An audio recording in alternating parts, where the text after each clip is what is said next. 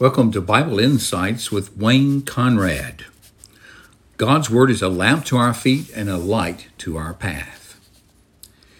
Have you ever tried to describe God to someone? One of the earliest and most repeated questions we ask is What is God? What is God like? Who is God? The fact of the matter is that when we start talking about God, it's hard to say the right things. You see, God is God, and He's not exactly like anything or anybody. He's like himself. He's unique, and nothing can compare with him. If we're to know about God, we must listen to God and His revealed word found in the scriptures of the Old and New Testaments. Many errors are made in describing God. One reason for this is that people want to manage God. The result is that they begin with their own understanding and fashion a God accordingly. Some conceive of God as the mother nature, while others see him as a mean policeman or worse, a judge in the sky. Others regard him as an abstract, impersonal principle. Still others look on him as a grandfatherly Santa Claus. There seems to be no end to the ideas that people have of God. Some give up in despair and say that all we can know is that what God is not. God the Creator, however, has spoken in two books. The first is that of general revelation, of which Paul speaks in Romans 1, verse 20. Since the creation of the world, God's invisible qualities, his eternal power and divine nature have been clearly seen, being understood from what has been made, so that people are without excuse.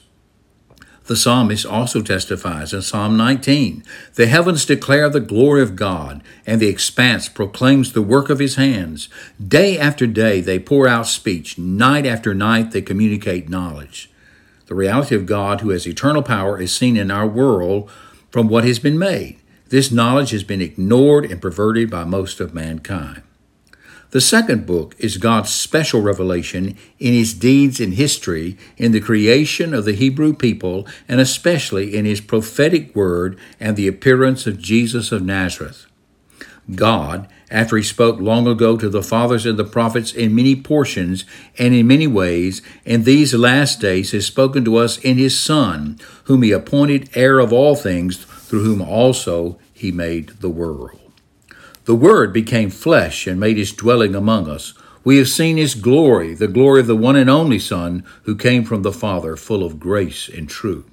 For the law was given through Moses, grace and truth came through Jesus Christ. No one has ever seen God but the one and only God, who is himself God and is in closest relationship with the Father. He has made him known. John chapter 1, verses 14, 17 through 18. Here's the point. If we begin with God's own word about himself, then we can learn true things about him. We discover something of the nature of God. God really does want us to know what he's like. Even more, he wants us to know him as a living being, a supreme person. Using the data of these two sources of revelation, here is a good biblical definition or partial description of God, shall we say. God is a spirit, eternal, infinite, unchangeable in his being, wisdom, power, holiness, justice, goodness, and truth. God is not a flesh and blood creature like us. He is not created, but has always been. He is the eternal Holy One. God is unlimited in his being and in his actions. God has always been and he always will be. He is the ever existent one, the I am that I am, as he declared to Moses in Exodus chapter 3, verse 14 and following. God changes not. He is total perfection, and therefore he cannot be improved. He is perfect in character and action, perfect holiness, and he is the source of life. God has condescended to explain truth of himself to us. He has done this in such a way that we can truly grasp what he is like. The New Testament, those writings around and about Jesus of Nazareth by eyewitnesses of his glory and their associates, reduces the mystery of God for us.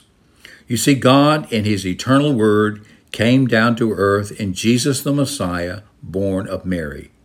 John, his closest human associate, wrote in 1 John 1 That which was from the beginning, that which we have heard, that which we have seen with our eyes, that which we saw, and our hands touched concerning the word of life, and the life was revealed, and we have seen and testify and declare to you the life, the eternal life, which was with the Father and was revealed to us. That which we have seen and heard, we declare to you, that you also may have fellowship with us. Yes, our fellowship is with the Father and with his Son, Jesus Christ. Here is the astonishing thing God can be known and God wants to be known. He can be a real friend to you. What is God like? He is just like Jesus. Get to know the Messiah Jesus, and you'll know what God is like. On the evening before Jesus died, he asked this question, and he answered it for Philip and other disciples. Jesus said to him, Have I been among you all this time, and you do not know me, Philip? The one who has seen me has seen the Father. How can you say, Show us the Father. That same night, after supper, before leaving for the garden, Jesus poured out his heart to the Father on behalf of his disciples. Lifting up his eyes to heaven, he said, Father, the time is come. Glorify your Son, that your Son may also glorify you, even as you gave him authority over all flesh, so that he will give eternal life to all whom you have given him. This is eternal life, that they should know you, the only true God, and Him whom you sent, Jesus Christ. Our clearest picture of God is found in the incarnate Word, Jesus the Messiah. He speaks and thinks, he acts and responds just like God because he is God come down to mankind. So to know Jesus in a personal and vital way through faith in his person, work, and word is to know God. Thank you for listening to Bible Insights with Wayne Conrad. Please turn, tune in again soon as we continue to explore the truths of God's most holy word.